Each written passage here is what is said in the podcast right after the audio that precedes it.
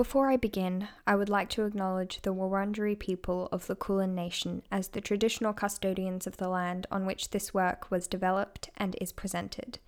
I pay my respects to elders past, present, and emerging.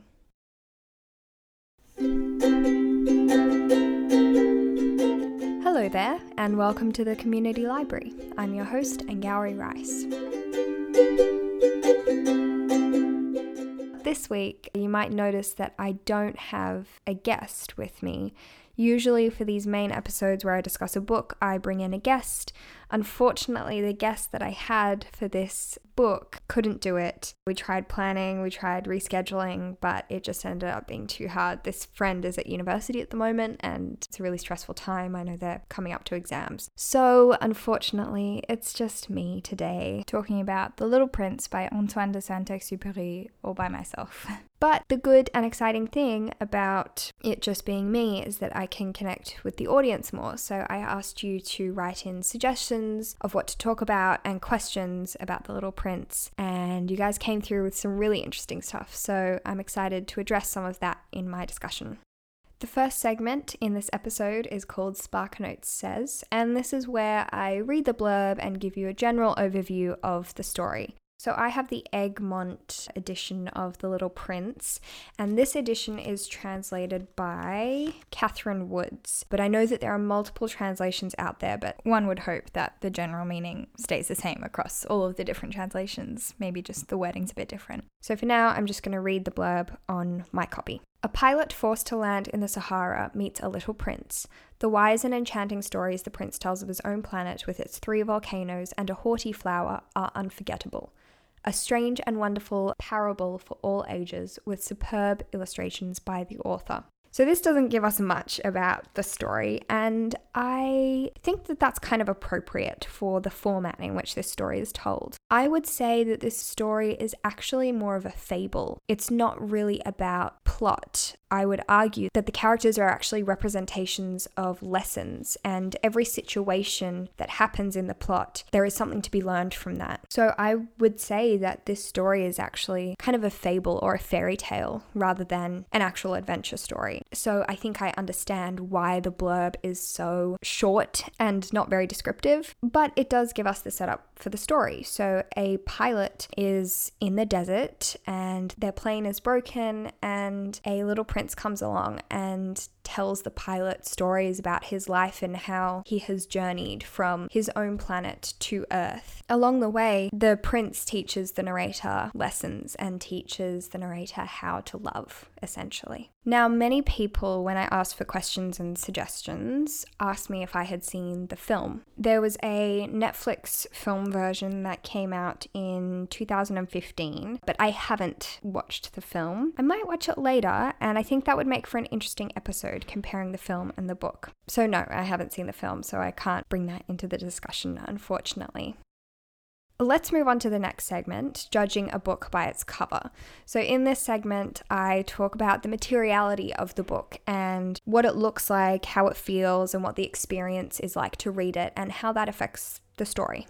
One thing I want to bring up about the cover and the way that the book looks in general is the illustrations. So, the illustrations are done by the author, and they're in this really unique style where they're very simple. The people, especially, are very, very simply drawn. On my cover, which I think is the most common cover that I've seen, it's the little prince standing on his planet with his two volcanoes and a few flowers, and he's looking out into space, and you can see other planets and stars in space. Something I want to bring up though is that the space is actually white. Like it's very blank because all of the illustrations, even though the prince is on his planet in space and it should be black and dark and starry, it's actually this clean white space around him with yellow stars. Even when the characters are not in space and the illustrations show something that's uh, on land or on the ground, the sky isn't painted blue or orange for a sunset. Everything is floating in this blank, empty space. I wonder if that was a conscious choice or if it was just a byproduct of needing for the page to be white so that you have black text on it. So I'm not sure, but I think that for the purpose of someone reading the book and looking at it, it makes it seem very empty. I think it also allows the reader to fill in the blanks themselves, which I really like. I also think it makes it look really sad because if you take the illustrations that are in black and white, because some are in black and white, some are in color, if you take the ones that are in black and white, it suddenly looks like this white abyss that just stretches out into nowhere. And it's really blank and empty and kind of sad. I think it makes me feel sad. There's an illustration right at the very, very end of just the plains in the desert and one single star in the sky. It's in black and white because it's in black and white, all you can see on the page is two grey lines and one star in the sky. For me, it's fascinating that two grey lines and one star shape can paint a whole landscape. You know where you are, you know what you're looking at. But because of this absence of colour and the absence of detail and the absence of the black sky and the Milky Way,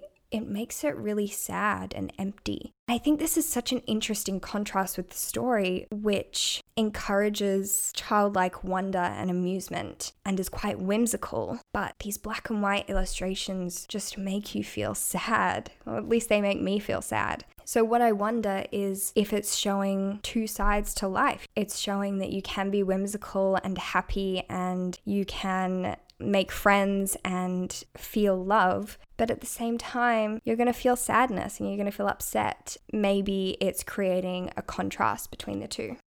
Another thing about the illustrations is that they're done by the author. I think this is really important because the illustrations are actually part of the storytelling. Sometimes when you have a picture book and you have a separate author and illustrator, you can kind of tell that they're more separate and the pictures just accompany the words for the purpose of making it a picture book. Whereas in The Little Prince, I feel that the illustrations and the text are so interlinked because the author references the pictures the book is told from the perspective of the pilot, but it is told in a way that frames the story around the present day. So the narrator is saying, I remember when I first met the little prince, and then you kind of go back in time, you learn about the story of the prince. So it's framed in this way that you know it's in the past, and you know that the pilot is writing this story down currently as you're reading it. That's the way that it feels. And the author knows that you're reading it as well, and the author references you, the reader. I really like that, and it also means that the author references the text. In the story, the little prince tells the narrator about baobabs and how baobabs are huge trees that will take over one's planet if they grow to a big enough size. There's a full page illustration of the baobabs taking over this little planet, and it's a beautiful full page color illustration. Then in the text, the author writes, quote, Perhaps you will ask me, why are there no other drawings in this book as magnificent and impressive as this drawing of the baobabs? Context aside, it doesn't really matter that he's talking about the baobabs right here. I think what matters uh, in the point that I'm trying to make is that the author is referencing his own illustrations. The author slash narrator is so aware that there is a reader reading this book. I think that for a kid's book, this is really great because it means that the kid can be more connected with it and can feel like the author is talking to them. And I reference this as well in the Neverending Story episode, the way that Michael Ende just envelops the reader in the world because you feel like you are a part of the story. And I think Antoine de Saint Exupéry does this here as well. He envelops the reader, and the reader is actually integral to how the story is told. I think that is really fascinating, not only for a child because it makes them feel included, but also for adults. That when you're reading it, you are forced to become the child that he is telling this story to. I also really love how the illustrations illustrate not only real things that the narrator is talking about, but also imaginary things. So there's a point in the book, again, where they're talking about the baobabs, and there's this quote here quote, I pointed out to the little prince that baobabs were not little bushes, but, on the contrary, trees as big as castles, and that even if he took a whole herd of elephants away with him, the herd would not eat up one single baobab. End quote. So, at the very bottom corner of the page, there is a very cute drawing of a tiny planet with 10 or so elephants stacked on top of it. So, what I think is significant about this illustration is that it's actually not something that's happening in the text, but it's still visualized for you. And I think this corresponds to what the whole book is about, which is seeing beyond what is real and seeing beyond what you can touch and what is tangible and what is considered a physical solid object in the world. It's about learning to see with your heart and learning to imagine. So, what I love about these illustrations is that they blur the line between what's real and what's not. You can see in the illustration of the elephants here that this is actually not something that has happened in the text, nor will it ever happen in the text, but the author is still visualizing them for you because it's a funny picture to draw. In that way, it's demonstrating that what people talk about in the text and what people imagine in the text can be just as real as what they actually do in the story, which I think really complements the moral of the whole story. My next segment is called Where in the World, and in this segment, I will talk about everything to do with where the story is set and how that influences the storytelling. This story kind of has multiple settings, but it's all to do with planets and space. And I love that. I used to be obsessed with astronomy and I wanted to be an astronaut and I wanted to go to space. So I still love that whole space vibe, which the book definitely has. So, what I think is really fascinating about this story is that we go into a story and into a story and into a story, and then we come all the way back out again. So we start off with the narrator speaking and telling us the story of the little prince. Then we go into the story of how the narrator met the little prince, and this is set in the Sahara Desert. And I want to talk about this setting because I think it's really important. When we think about our world, the planet, we think of it as very inhabited, right? We have 7 billion people on this earth. We think of cities, we think of areas where there are lots and lots of people and interesting terrain, and we have mountains and we have valleys and we have big tall skyscrapers.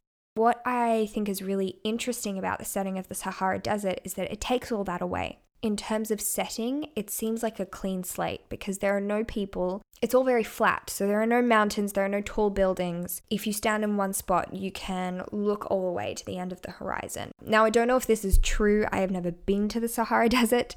However, that is the way it's presented to us in the book. And we can tell that from the drawings as well. I think that the setting of the Sahara Desert is really important because it makes it very similar to the planets that the Little Prince visits. So, the Little Prince's planet is so small that he can walk around it in five minutes. And every planet that he goes to before he lands on Earth is very, very tiny. So tiny that one of the planets has a sunset every single minute. Also, all of these planets that we see are pretty much smooth. That's why I think that the Sahara Desert is a really important parallel to these little planets because it makes it comparable to the rest of the planets and it means that we're still following the same pattern, or the prince is still following the same pattern of visiting a planet, there's not much on it, there's just one person, and the prince has to interact with this person, and that's the prince's experience of the planet. By setting it in the Sahara Desert in this landscape, it makes planet Earth the seventh planet in the pattern that the prince is following. So we have the setting of the Sahara Desert, which is kind of like the second layer of story, I would say. Then after the Sahara Desert, we go into the Little Prince's story. This story has multiple settings, but they're all set on planets. I want to talk about the six planets that the prince visits before he comes to Earth, but I will do that a little bit later in our characters section. I think my main point about setting is that I love how insular Antoine de Saint Exupéry makes the story because I think it allows you to focus on the morals and the lessons to be learned in the story. It can easily feel really overwhelming that the prince ventures to seven planets and one of them is planet Earth and planet Earth is huge and there's so much stuff on it. But in the context of the story, the way he frames it, it's very simple. And I think that that's actually really important for telling this story because when you're put in an environment where it's almost like a clean slate, you have to force yourself to imagine and to see beyond what's right in front of you. And that's why I think that the setting of a desert really lends itself to what the book is trying to say. Let's move on to the characters. We have a few main characters in this story and a few very important characters. But before I get into that, I actually want to mention perspective because I think it's really important in this book and I think it's so fascinating the perspective. This book is told from first person perspective. We don't know who this first person is. We don't know their gender, we don't know their age, we don't know where they're from. We don't know who they they are. We don't even know their name. We just know that they're a pilot. I think a lot of people assume that the narrator is a man and that the narrator is actually Antoine de Saint Exupéry himself. But I also like to think that the narrator can stand in for anyone and it can stand in for whoever you want it to be. We don't know who they are and we can assume that it's anyone and it's anyone who we want it to be. So it's told from first person perspective. And throughout most of the book, the narrator is talking to us, the reader, and the narrator is explaining, This is when I met the prince, and I'm going to draw a picture for you now of the prince. Here's what he looked like. But there's actually a point when this changes. So it's on page 23 of my copy. So in this little section, they are talking about sunsets, and the prince is saying, I love the sunset. On my planet, I can just move my chair and watch the sunset over and over again. The narrator says, Oh, we have to wait for our sunset because our planet is so big that we have to wait for it to turn. Then the narrator is talking to us, the reader, we assume. Anyway, it's not in quotation marks. So this is the narrator. Quote, Everybody knows that when it is noon in the United States, the sun is setting over France. If you could fly to France in one minute, you could go straight into the sunset, right from noon. Unfortunately, France is too far away for that. But on your tiny planet, my little prince, all you need to do is move your chair a few steps. You can see the day end and the twilight falling whenever you like. One day, you said to me, I saw the sunset 44 times. A little later, you added, You know, one loves the sunset when one is so sad. Whoa, okay, so this is. Uh, oh my god, why is it so sad? Why does this make me so sad? Ah, anyway, so what I want to note here is not the change in perspective, but the change in who the narrator is talking to. The narrator switches to actually talking to the prince. The narrator is actually saying, You did this and you said this. Do you remember? At this point in the book, we don't know what happens to the prince. All we know is that the narrator is telling us a story of when they once knew the little prince. So we can gain an idea that the prince is gone now. We don't know where, we don't know how, and what I love about this little switch in the way that the narrator is telling the story is that it almost seems for a moment that the narrator is actually not telling the story for us at all. The narrator is telling the story for the prince. It's kind of a love letter to the prince, and maybe even a call to say, Hey, I miss you. Remember all these great times we had together. Remember what you taught me. I think we can look at this story in two ways. We can look at it as the narrator passing on the prince's wisdom and the narrator saying, Here, look, this is what the prince taught me, and I want you to learn about this too. Or we can look at this story as a thank you letter to the prince. And we can look at it as the narrator saying, Hey, thank you for everything you taught me. I'm writing it down now because I want to remember it. And I'm so appreciative for that. In reality, I think that this story is a bit of both. I think maybe the author, like the actual author, Antoine de Saint Exupéry, was writing this to possibly teach children and to teach adults even. But I think if we take the character of the narrator and we look at that role as a character, I think I would argue that that character is writing this book for the prince. And that just seems so beautiful to me. I just love it. I don't know, it just it makes me so emotional. Jeez. This is why I need someone else here is to make sure I don't cry all the time. Let's move on to the characters. So I've separated the characters into four sections. The first one is the prince, of course. The prince is naive and beautiful and young and innocent, and he's not very good at communicating. And I think that this is a really fascinating part of his character. We see this in the story that he tells, we see this in the things that he does the way that he leaves his flower, the way that he doesn't know how to love her, he doesn't know how to tell her things. But we also see this in the way that he tells the story. There's a quote. The narrator says, quote, As each day passed, I would learn, in our talk, something about the little prince's planet, his departure from it, his journey.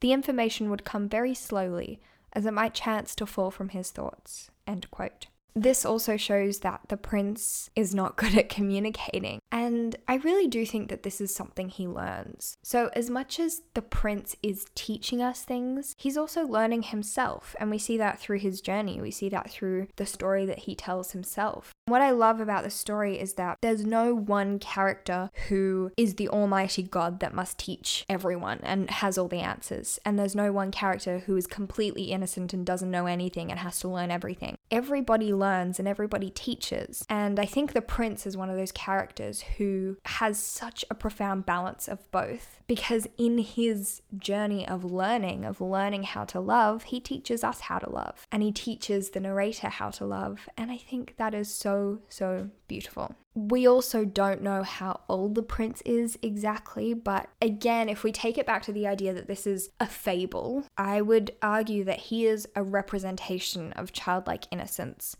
If we move on to the narrator, which I think I've talked about a lot, but I think that the narrator represents the audience they don't really have a story themselves. You know, we don't know pretty much anything about them. And the one personal detail that we know about the narrator is from the story that they tell at the beginning about drawing an animal and a snake. I think that this is an important personal story in the way that it's actually very impersonal because I think everybody can relate to that. The narrator says they were discouraged from drawing, and I think a lot of people can relate to that as well. I think the narrator's story isn't so much about the narrator as it is a reflection of the prince's story and a vessel and a way to tell and explain the prince's story. So, it's at this point in the podcast where I bring up the first audience suggestion slash question, which is really exciting. So, this is from at Tara KDZ on Instagram, and they said, Who is your favorite character? For me, it's the fox. I think for me, it's actually the flower. And I grouped the flower and the fox together. I'm going to talk about them in comparison because I think that they're both very interesting and I think that they represent very similar things. So I would argue that the flower and the fox both represent different stages in the prince's journey to learning how to be in a relationship or a friendship and how to cultivate a friendship. So, if we take his relationship with the flower, it's raw and pure emotion, and it shows how naive he is in his relationships and how he doesn't know how to express himself or to convey that he loves something. The flower, in return, is also naive in friendships and doesn't know how to tell the prince that she loves him. I would say that that's the foundation, that's the first stage of the prince learning how to love. Then, if we take the prince's friendship with the fox, this is when the fox is actually more mature than the prince, and the fox knows how to be in a friendship and how to cultivate a friendship. What's really interesting is that this friendship is kind of based on not necessarily rules, but routine and expectation. Whereas the prince's relationship with the flower was just so wild and they didn't know what to do with their feelings. The fox is all about saying, hey, this is how a friendship works. These are the expectations, this is the routine. I think that this is a really productive way for the prince to learn how to be in a friendship because he has all these feelings, he has so many emotions, and he doesn't know how to express them. And when the fox teaches him how to compartmentalize those feelings and organize those feelings and work through them and express them, that's how he can be in a proper friendship. I think that both the fox and the flower represent very similar things. They're representations for friendship and love. That is something that you can't touch, that you can't see, but it's something that the prince learns to appreciate and learns how to express. One thing I also want to bring up is the stereotypes that we think about when we think about foxes and flowers. The flower in the story is vain and cruel and she's kind of mean. Not gonna lie, she's a bit mean. But when we think about the fox in the book, the fox is actually quite tender and kind and willing to teach the prince and willing to forge a friendship. If we think about how foxes are represented in culture today, foxes are sly, they're cunning, they're twisted, and flowers are beautiful and pretty and nice and something you give to people when you like them. I really think it's fascinating how these roles are swapped in the story. I think possibly it means that you shouldn't buy into the stereotypes that you've been taught perhaps what this book is saying is that, hey, you should look beyond what someone else tells you about something and you'll find what that individual is like. Now I'm going to move on to talking about the six planets. So, someone on Instagram at Abby underscore Satya says, The innocence of the prince and the characters he meets on the journey to the earth. So, journeying from his own planet the prince lands on six others. The first one he comes to is occupied by a king. The second one is occupied by a conceited man. The third is occupied by someone who drinks alcohol all the time. The fourth is occupied a businessman who is counting the stars in order to own them. The fifth is occupied by a lamplighter, and the sixth is occupied by a geographer. So, the scene with the king is really interesting because the king wants to be simultaneously liked and obeyed. And it's this strange balance of likability and control. And the king wants to have both. so, he wants to exercise power over people, but he also wants them to like him. And it's this very odd paradox. And the prince really doesn't like it and finds it a bit weird. And so then we come to the alcoholic who just drinks to forget and doesn't want to talk to the prince. He just wants to forget everything. And the businessman is counting the stars so that he can own them. So he is so obsessed with counting that he has no time to talk to the prince. He's just saying, I have to count these stars because I have to own them. And then once I own all the stars, I will be the richest person in the universe. Also, we have the conceited man, the man who just thinks about himself all the time and he orders the prince to clap for him because he's so conceited. I think what's really interesting about these four characters is that they all exhibit different forms of selfishness. And the prince notices this as well, because the prince notices this when he comes to the fifth planet, which is occupied by a lamplighter. The prince remarks that this is the only person doing something worthwhile because he's not thinking about himself. But at the same time, he is also lighting a lamp every minute and unlighting it every other minute because his planet turns around so quickly that it's nighttime for only 30 seconds or something. And he's only doing this out of custom. Nobody's telling him to do it, he just knows that he has to. So the prince likes that he's not doing something for himself himself, but again, he thinks it's absurd that he's following this custom that nobody is implementing. So I think all of these planets have some sort of odd paradox in them, and they're also about characters following tradition or characters following an idea for almost no reason whatsoever. It's just the way that things are done. I think that the prince is the person to question that and to say, hang on, but why do we do these things? You know, why do we want to own things and be rich if owning the stars will get us absolutely nothing? I think each of the planets has this lesson that they teach the prince. The sixth planet is also really interesting because it's occupied by a geographer who I would argue is, is also not doing something for themselves. You know, he is documenting the universe and mountains and, and planets and rivers and valleys, but he's also deciding what's important and what isn't. So when the prince says, I have a flower on my planet, is the flower on your map? The geographer says no, because I only record things that are going to be there for hundreds of years, and your flower is going to die. So I think it's also really interesting that this geographer is following custom. This geographer is determining what is important and what isn't. What's important to the prince is his flower because he loves he loves his flower and the prince doesn't care about the mountains that are going to be there for hundreds of years, he just cares about his flower. But because of custom, because of the way things are done, the geographer doesn't care about his flower. And I think that that's that's one of the first steps for the prince in recognizing what is actually important in this world. I think the geographer helps him determine that love and friendship is the most important thing.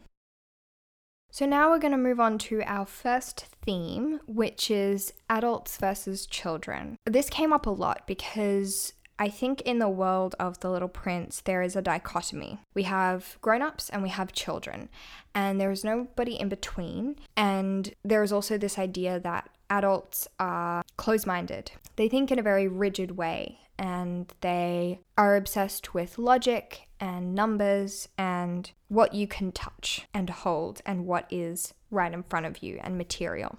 On the opposite end, we have children who are open minded and like imagination and can see beyond what is right in front of them. I think that this is a really interesting way of viewing the world because it essentially works in absolutes. You just have grown ups who are close minded and you have children who are open minded. And in the world of The Little Prince, there's nothing in between. First of all, I don't think this is actually a representation of the world. I think it's possibly a view on the world that has been taken to the extreme for the purpose of teaching a lesson. And that's actually kind of what fables do. They take an attitude or an idea and they blow it up into a life and death scenario, and that's how they teach. What the prince essentially argues for is seeing with one's heart. And he argues for the importance of relationships and friendships and love. I think the narrator believes that adults don't feel this. We see this when the narrator says, quote, it is tiresome for children to be always and forever explaining things to them, meaning adults, end quote. So I think that this really shows how, you know, children are seen as wise and all knowing and open minded and imaginative and free. But because of custom, they're not the ones who have the power in the world. I think this book can teach both children and adults something.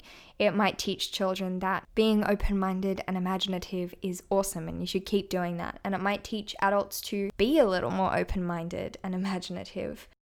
At Why Does Life Exist on Twitter says, Do you feel like you see less beauty in the world as you age or more of it? I put this in this section because I think the general idea that The Little Prince argues for is that when you're a child, you see everything. And as you get older, your vision narrows and narrows and narrows until you are only focused on one thing and that is not necessarily the most important thing. So, what I think the book is saying is that yes, when you're an adult, you see less beauty in the world. I think for me personally, it's a bit of both.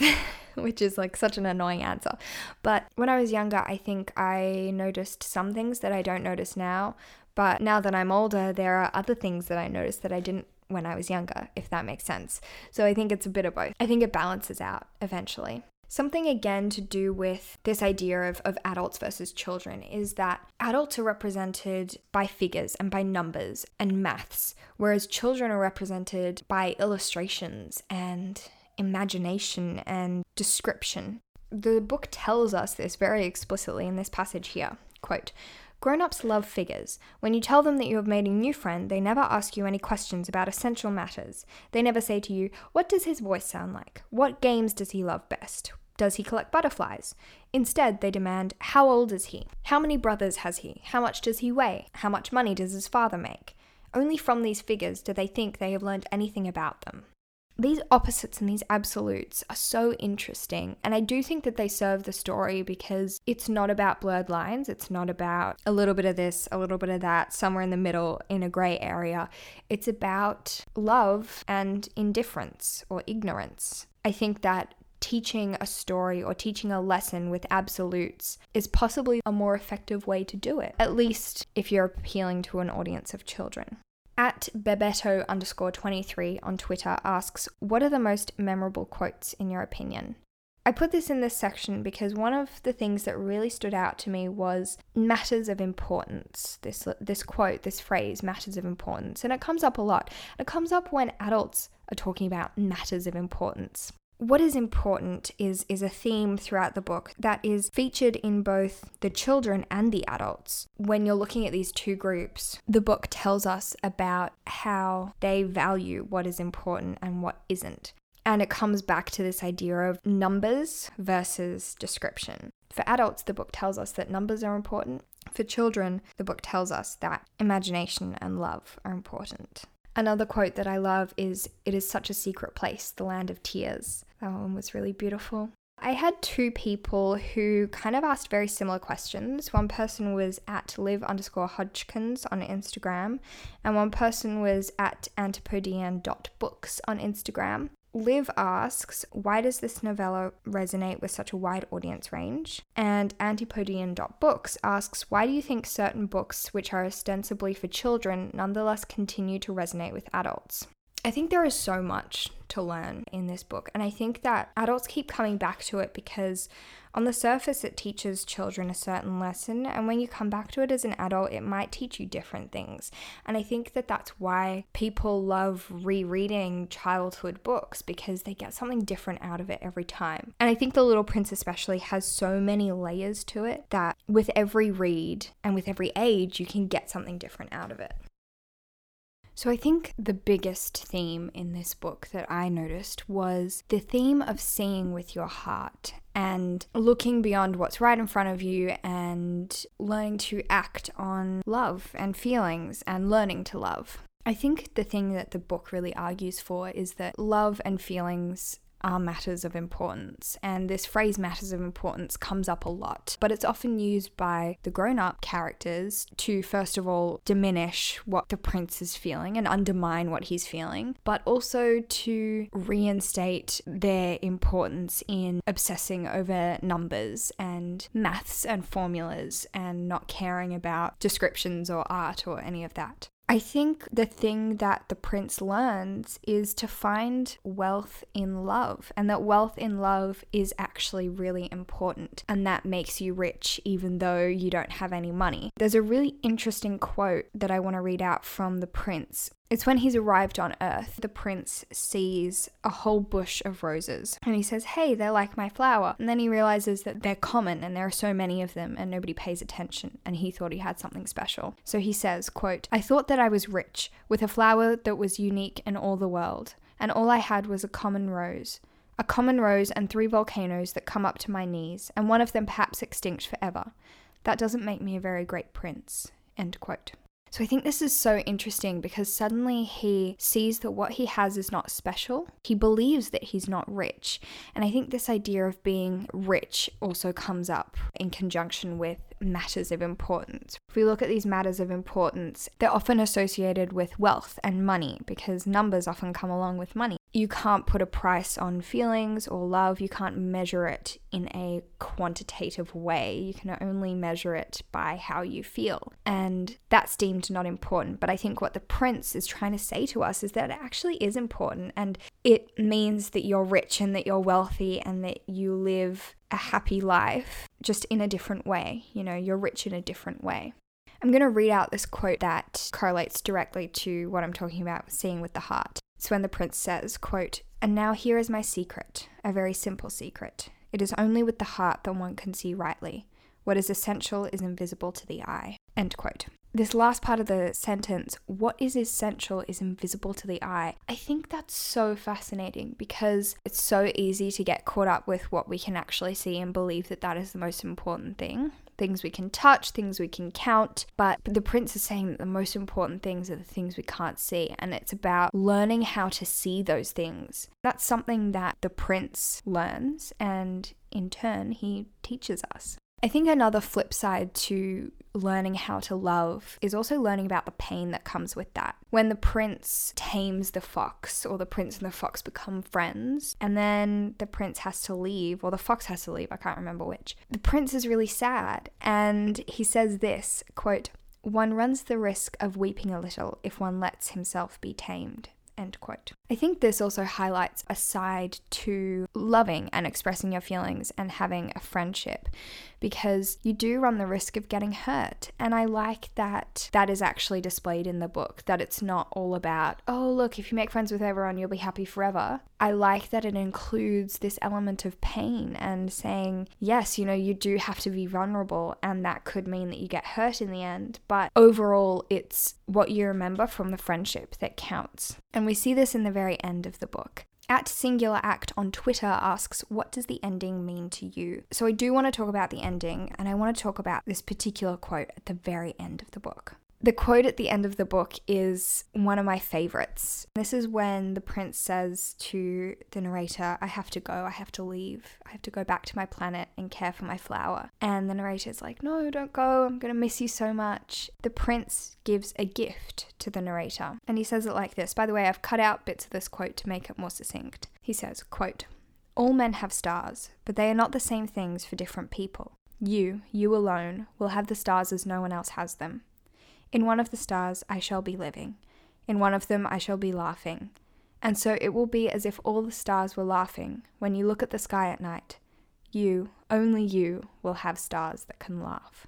This to me is the most beautiful point of the book because it's making us hurt, right? It's making us feel pain because we know that the prince is going to leave us, but he's also giving us a gift. And I think that that is an amazing moral to put into the story that friendship itself is a gift and it's about remembering and reminiscing on the time that you had together. And that is the most important thing in the whole entire world, feeling that special connection. And that is important. And this importance is highlighted at the very, very end of the book. These are the last few sentences of the narrator, and I'm just going to read them out here. Quote For you who also love the little prince, and for me, nothing in the universe can be the same if somewhere, we do not know where, a sheep that we never saw has, yes or no, eaten a rose. Look up at the sky. Ask yourselves, is it yes or no? Has the sheep eaten the flower? And you will see how everything changes. And no grown up will ever understand that this is a matter of so much importance. End quote. So I think that there's a lot to unpack here. I think first of all, it's it's kind of explaining how much fiction touches us and how much fiction has an influence on our lives. If we think about that idea of possibility, the little prince teaches us that what you can imagine is actually important. And that's what the narrator's saying too. It's saying, think about this situation. Even though you can't see it, it's still important to think about these things. One thing that also really struck me is when the narrator says, and no grown up will ever understand that this is a matter of so much importance. And I think this is so interesting when we relate it back to adults versus children, these two kind of clashing ideals. I think the book is actually suggesting that grown ups have lost this forever and might never be able to get it back. I actually don't think I agree with that part of the book. I think that the brilliant thing about this book is that it can remind adults to imagine and to create and to look into their hearts, if you will, however cheesy that sounds. I think I reject this idea that no grown up will ever understand the importance of imagination because I think that, sure, we might forget it from time to time, we might get wrapped up in other things, material things, but I think at the end, something like this, something like The Little Prince, can bring you back to what you originally cared about when you were a kid. Yeah, so I, don't think I agree with that, which is interesting, I guess. Let me know if you agree with that. So finally, we come to the epilogue. I feel like I've been talking for an eternity, so let's get this wrapped up. In the epilogue, I give you my final rating and my final thoughts. So, my final rating is three stars, solid three. Interpret that how you will. And my final thoughts. In conclusion, I think that The Little Prince is telling us that love is important. And I think it's a fable. And I think there's a lesson to be learned in every situation. And I might not have learnt all of those lessons. I might have skipped over some. I might have missed some entirely. But what I got from it is that it's about finding your inner child again. And I think that that's really beautiful. I like that message a lot, actually. I, I really enjoy it. And I like how it's whimsical and fun and amusing. It's told in a way where you feel like you also knew the little prince, and now you can also look up at the stars and think about the life that he's living now.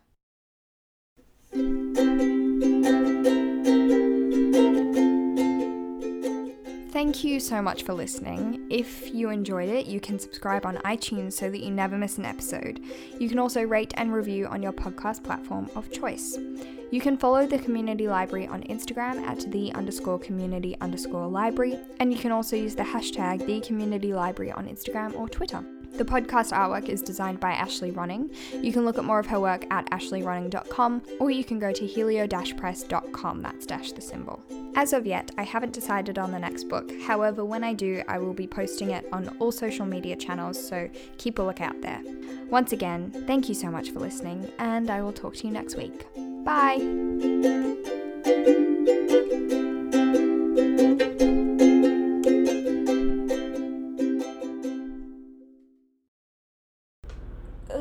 Helicopter. Oh my god, three helicopters. Jeez. Oh my god, I can't believe I've been talking for half an hour. This is so much easier when I have another person here to do half the talking for me. Ugh, I'm tired already. Okay, Let's do this. There's a quote. Oh, yeah, I didn't write down the page number, so that's helpful, isn't it?